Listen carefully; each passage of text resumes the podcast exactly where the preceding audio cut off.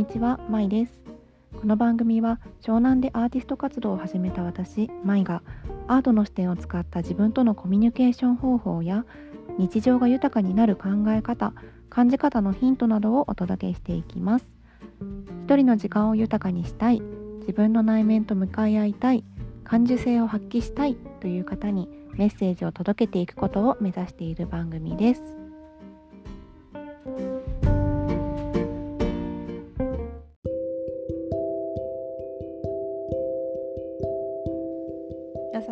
はまいです、えー、今日は色彩についてあのちょっと想像力を膨らませられるようなお話をしていけたらなって思っています。えーとですね色とか、まあ、カラーパレットとかをっていう言葉を聞いて今何が頭に思い浮かびましたか？なんか絵の具の並んだパレットを思い浮かべたかこう色がついたこうカードみたいなものが並んでる様子が浮かんだとかデジタルなあの画面の上に色が並んでいる様子あの例えばキャンバとかの編集ソフトを使う時にこう色を選ぶ時のああいうパレットみたいなものが浮かびましたか？それともあのワードとかエクセルとか使う時にあの A っていうところを押すと文字の色を選べたりしますよね。なんかそういったのが思い浮かびましたか？それとも折り紙ですか？なんかそのデジタルだったかアナログだったかとか。もまたはあの生活の中でこう一つ一つ感じ取ってるものをこう一気に思い出したとか。皆さんどうでしたか？なんかね生活の中でどれぐらい色を意識してるのかっていうのを考えてみてほしいんです。今使ってるスマホの色は何色かとか手帳の色はどんな色かメガネの色カーテンの色マグカップの色。なんかそのもののを選んだ理由っていうのを話すことってできできる人いますか？それとも無難に選んだから特に理由はないとか値段で選んだから特に理由はない。それしかなかったからそれにした。なんか全然それでも大丈夫でそういったものそういったあの理由を私が否定したいっていうわけじゃないんだけどなんかもしその身の回りをねあんまり無意識にあの色のことを感じ取ってなかったとしたら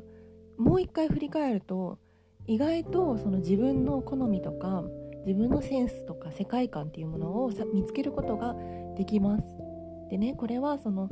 一つ、まあ、あのあなたに似合う色そのパーソナルカラー診断とか肌の色によってとか髪の色によってとか目の色によってどういう色が似合いますよとか例えばあとはカラーセラピーみたいなこうピンクをつけると女性らしくとか、まあ、あの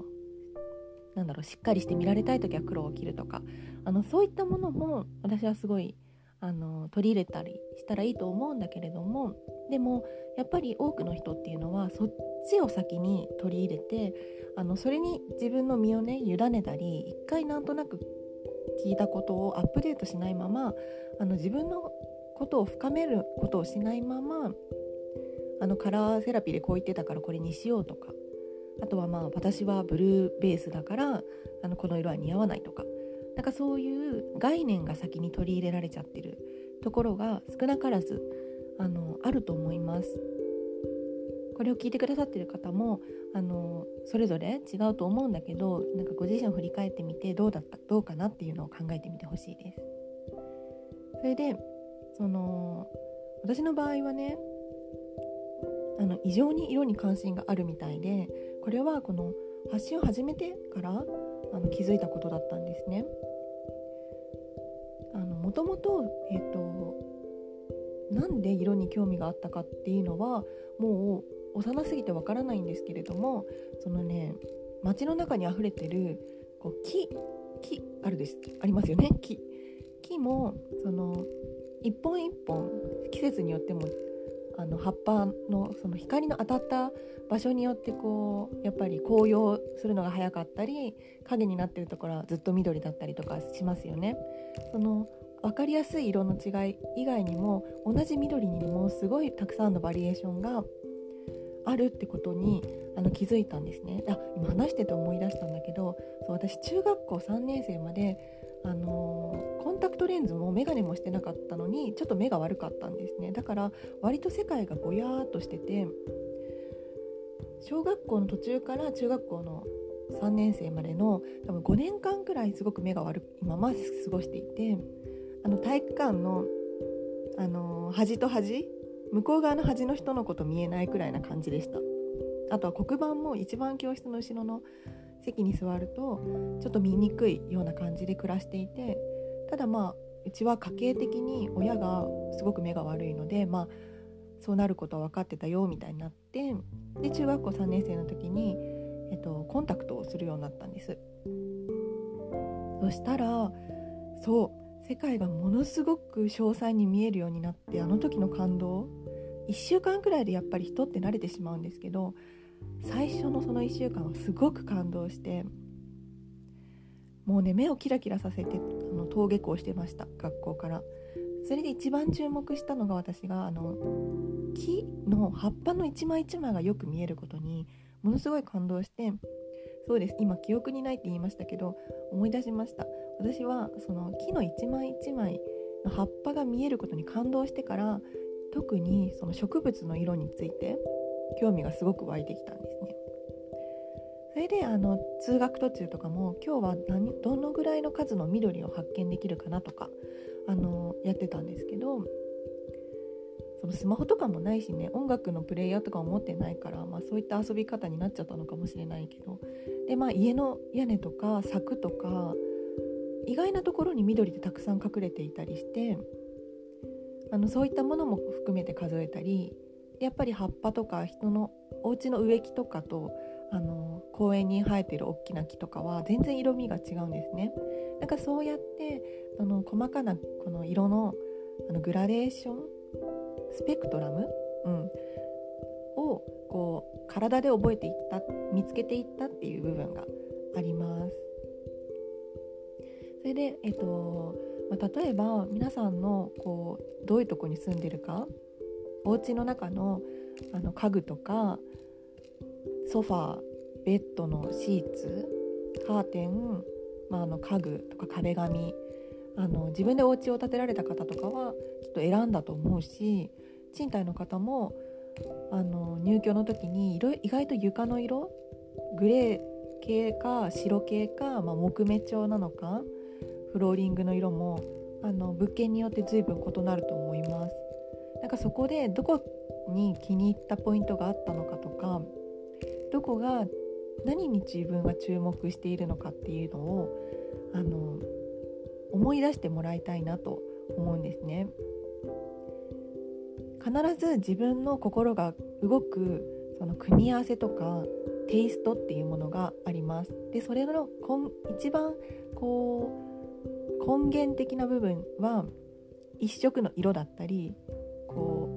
うピンポイントのところから広がっていく部分、うん、広がっていくちょっと抽象的で分かりにくいかもしれないんだけどそのまあのだから、えっと、ハワイアンテイストが好きとかあとはウッディな感じが好きあとは和風の建築が好きとかその好みのその大きな枠から入るんじゃなくてものすごくピンポイントな一箇所からその自分の好みを広げていくっていうイマジネーションの仕方っていうことができるのが一番最初は色の一色この部分のこの色が好きっていうあの心の動きとそこからあの紐づいてくる自分の想像力っていうところ、うん、そこから自分の好みをもう一度掘り返してみるっていうのを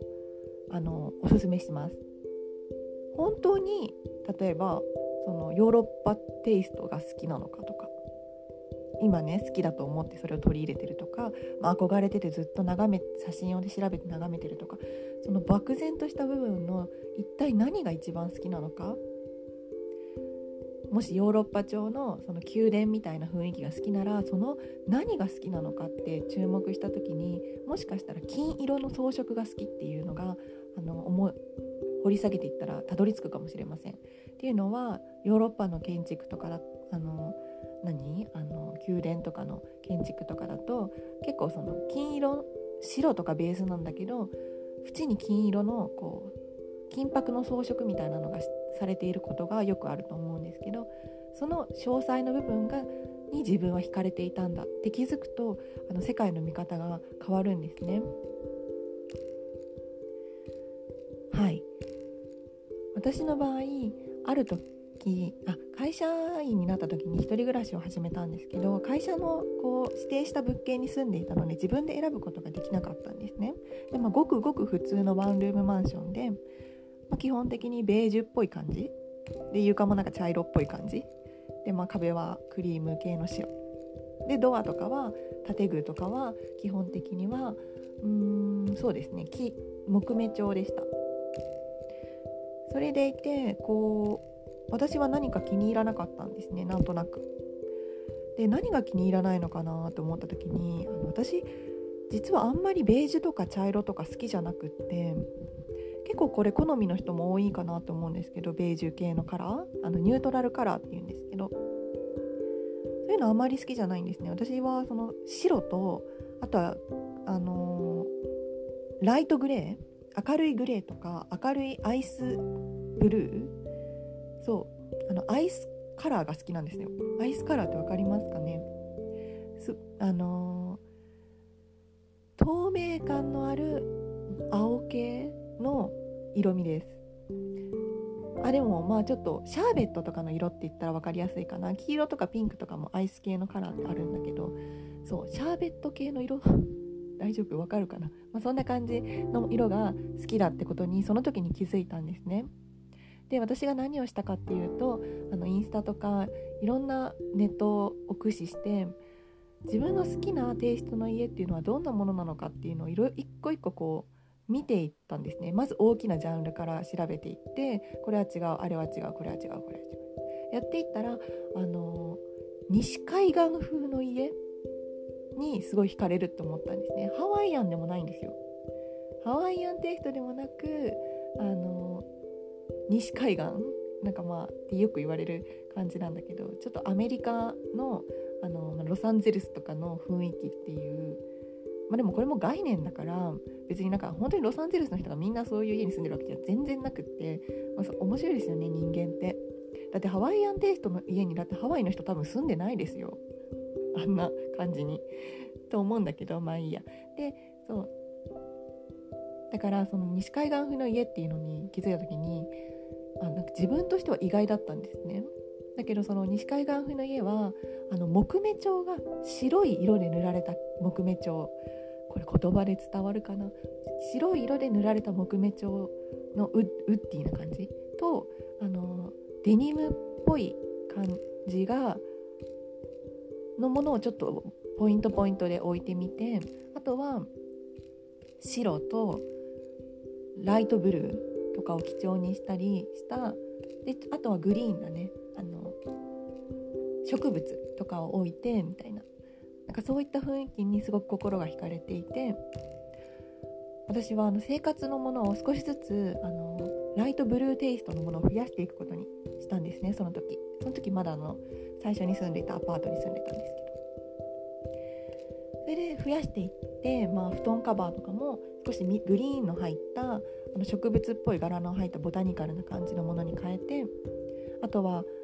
えっとそう家具とかも少しずつあのバスタオルとかもね色をちょっと変えてみたりしてあの紫っぽい感じとかにしました。そしたら次に物件を探した時にあの白テイ白ベースであのアイスグレーの差し色が入った壁紙のそういった物件をに巡り合えたんですね。でおーって思ってだんだんその自分の好みが明確になるとその好みの方から近づいてきてくれるのは実はあるんじゃないかなって。自分が手繰り寄せる力が強くなる。でそれでまあそこの物件に住んだ時になんかすごく気に入ってあの全部その白ベースの木目調だったんですね。部屋のかあの立て付けが。だからすごく嬉しくって住んでいたんですけどその次にね私が今引っ越してきた家はもっとすごく好みであの前のところは白ベースの木目調だったんだけどちょっと味気ない感じがあったんですね。差し色がなくて差しなんかインパクトアクセントカラーがなかったので。なんだけど次に見つけた物件は壁と壁紙がこうアイスブルーでこのキッチンの扉とかあるありますよねのところもアイスブルーで統一されていてであのさらにはその西海岸風っていうかその海辺の雰囲気っていうのがあの演出されていて青いタイルがこうキッチンとか玄関とかあの要所要所にねあしらわれていたんですね。これがこう賃貸物件であの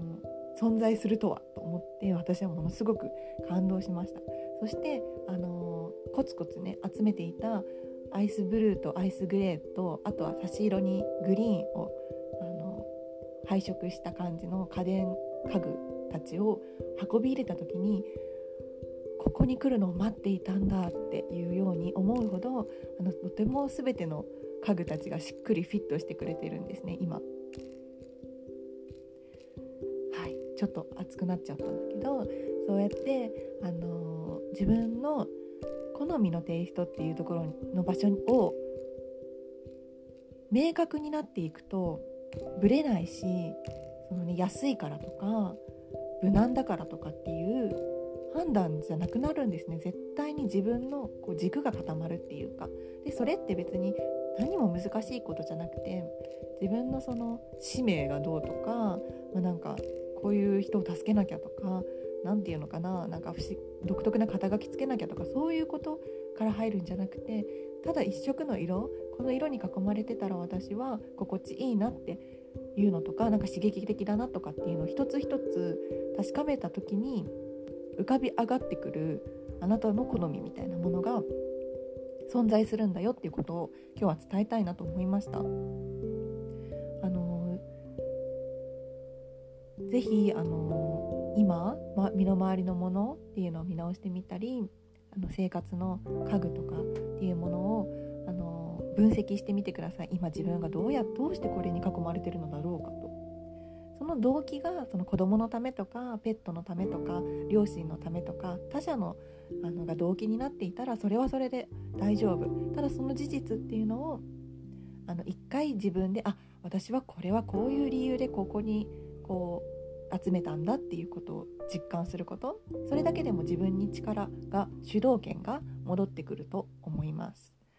で今日からあの選んでいくものに対してその色っていうものもフォーカスしてほしいです。本当に小さなこと。このサンドイッチの配色トマトとレタスとハム綺麗だな。それでいいです。あとはあのコンビニ？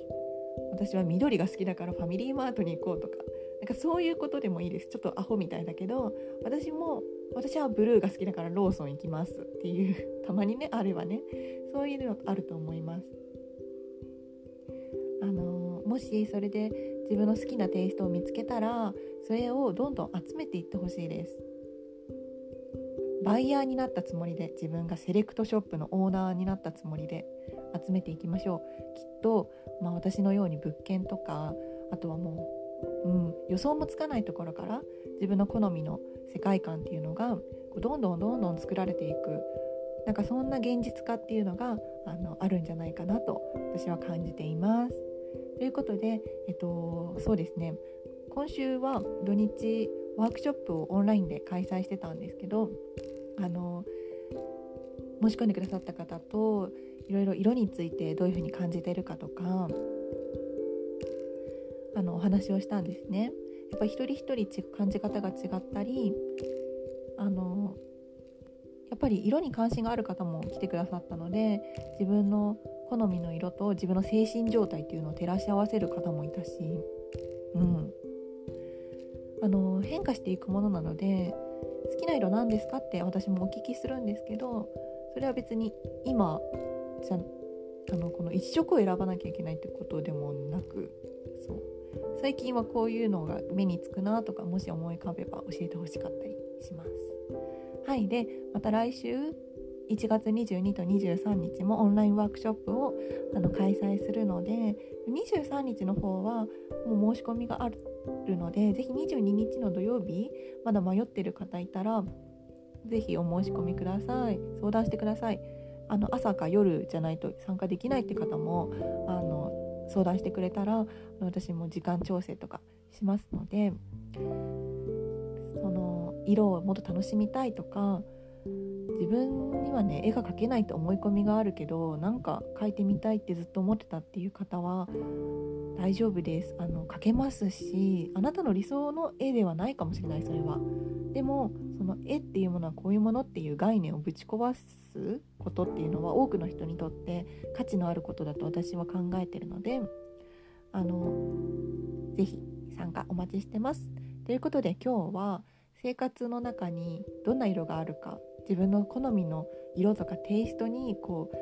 ピンポイントでフォーカスしてそこからもう一度イマジネーションを広げていくとあの自分にとって一番素晴らしいこの世界観っていうのがねどんどんどんどん作られていく拡大していくっていうことをお話しましたあの抽象的だったので伝わったかはわからないんですけど少しあの頭が開けて軽くなれば幸いです。ということでまた次のエピソードでお会いしましょう。バイバーイ。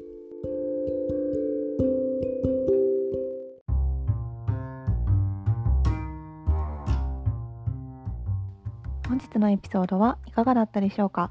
最後までお聴きいただきありがとうございます。番組への感想は Apple Podcast、Twitter の DM やコメントでお送りください。Spotify でお聞きの方は SNS でのシェアもできますので、もしよかったらお願いします。Twitter の ID は、アットマーク、 My アンダーバー、LITTLE アンダーバー、EXP、My Little EXP になります。ブログはノートというアプリでやっています。こちらは英語の小文字で、My スラッシュアートフルジャーニーで検索してみてください。私の描いている絵もノートから見ていただけます。ではまた次回のエピソードでお会いしましょう。バイバイ。